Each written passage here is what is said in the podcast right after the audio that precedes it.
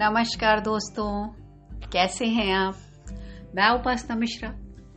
आज मैं बात करने वाली हूँ हम सबके मनोरंजन के बारे में। देखिए, हम सबको मनोरंजन करना, खुश रहना बहुत पसंद है। ऐसा कोई भी व्यक्ति नहीं होगा जिसको मनोरंजन ना पसंद हो। तो हम सभी लोग मनोरंजन करने के लिए क्या करते हैं?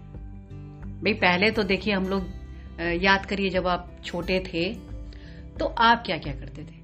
मेरे ख्याल से आप भी वही करते होंगे जो मैं बताने जा रही हूँ, कि जब हम लोग सारे लोग मिल करके इकट्ठा होते या परिवार में कोई फ़ंक्शन होता या दोस्त लोग आपस में मिलते जुलते तो हम क्या करते? अंताक्षरी खेलते क्विज गेम खेलते कार्ड्स खेलते, लूडो कैरम बोर्ड चोर सिपाही, घर घर hide and seek treasure hunt ये सारे हम सबके बचपन के गेम हैं। अच्छा बचपन में आपको ये भी मालूम होगा कि आप लोग, जैसे अगर हम लोग को ग्राउंड मिल जाता, कोई बड़ा सा किसी के इधर पार्क है, हम लोग के उधर पार्क भी रहते थे तो हम लोग वहाँ साइकिल चला रहे हैं रेस लगा रहे हैं ग्राउंड वाले सारे गेम खेले जाते थे, और बड़ा मज़ा आता था। वहाँ पे कभी खो खो बैडमिंटन या कबड्डी, ये सारे स्पोर्ट्स भी इंजॉय किए जाते थे।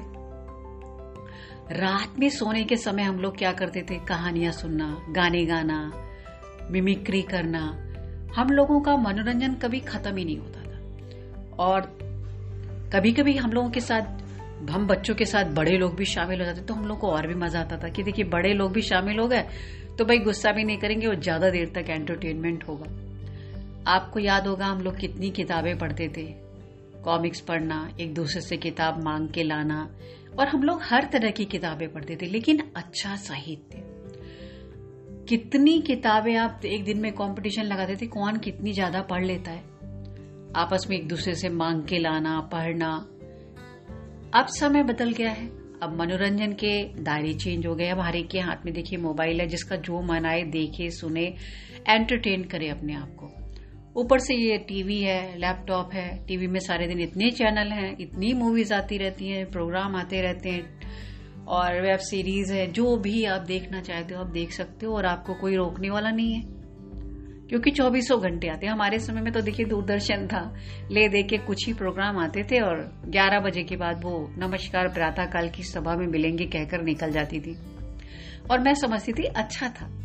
कम से कम लोग टीवी बंद करके सो तो जाते थे। अब आजकल क्या है कि बंद करने की ज़रूरत ही नहीं है।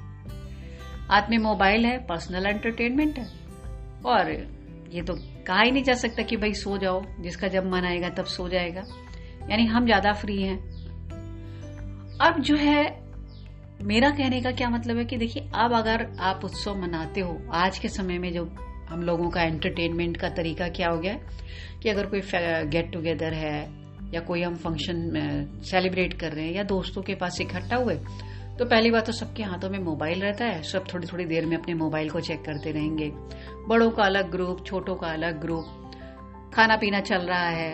उसके बाद खाने पीने के बाद जो है, ज़्यादा कुछ नहीं होता।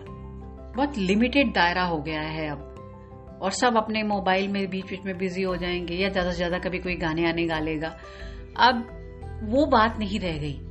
ना वो यादें इकट्ठा हो पाती हैं, ना वो तरह से सेलिब्रेशन किया जाता है। मेरा कहने का मतलब है कि अगर आप आज भी मिलते जुलते हो तो पुरानी चीज़ों को भी अगर आप अंताक्षरी खेलते हो गाने वाने करते हो, एक दूसरे से कुछ प्रोग्राम ऑर्गेनाइज करते हो तो वो पुरानी जो बातें हैं, वो आज नए में लेंगे तो एक दूसरे के साथ ज़्यादा अच्छा समय बीतेगा। बजाय मोबाइल में अपना समय व्यतीत करने के अगर हम इस तरह की यादों को अपनी ज़िंदगी के कलेक्शन में जोड़ते हैं, वो ज़्यादा खूबसूरत होगा, ज़्यादा अच्छा होगा।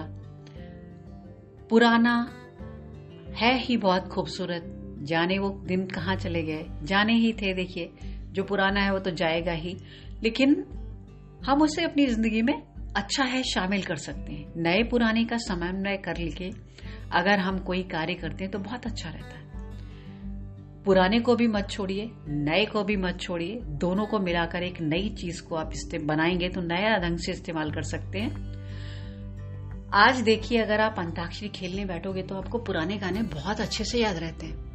आप फटाफट गाने लग जाते हो, कोई भी शब्द नहीं भूलते। और वही नई जनरेशन को नए गाने याद रहते हैं। हालाँकि नई जनरेशन को भी पुराने गाने बहुत पसंद है। वो लोग उन गानों को लेकर के रिमिक्स करके बना लेते हैं और सुनते हैं और खुश होते हैं। तो देखिए, है ना, पुराना तो यूनिक ही है, वो कहीं नहीं जा सकता। तो अपनी यादों को खूबसूरत बनाएँ। भूलिए नहीं, नए और पुराने का समन्वय ज़रूरी है।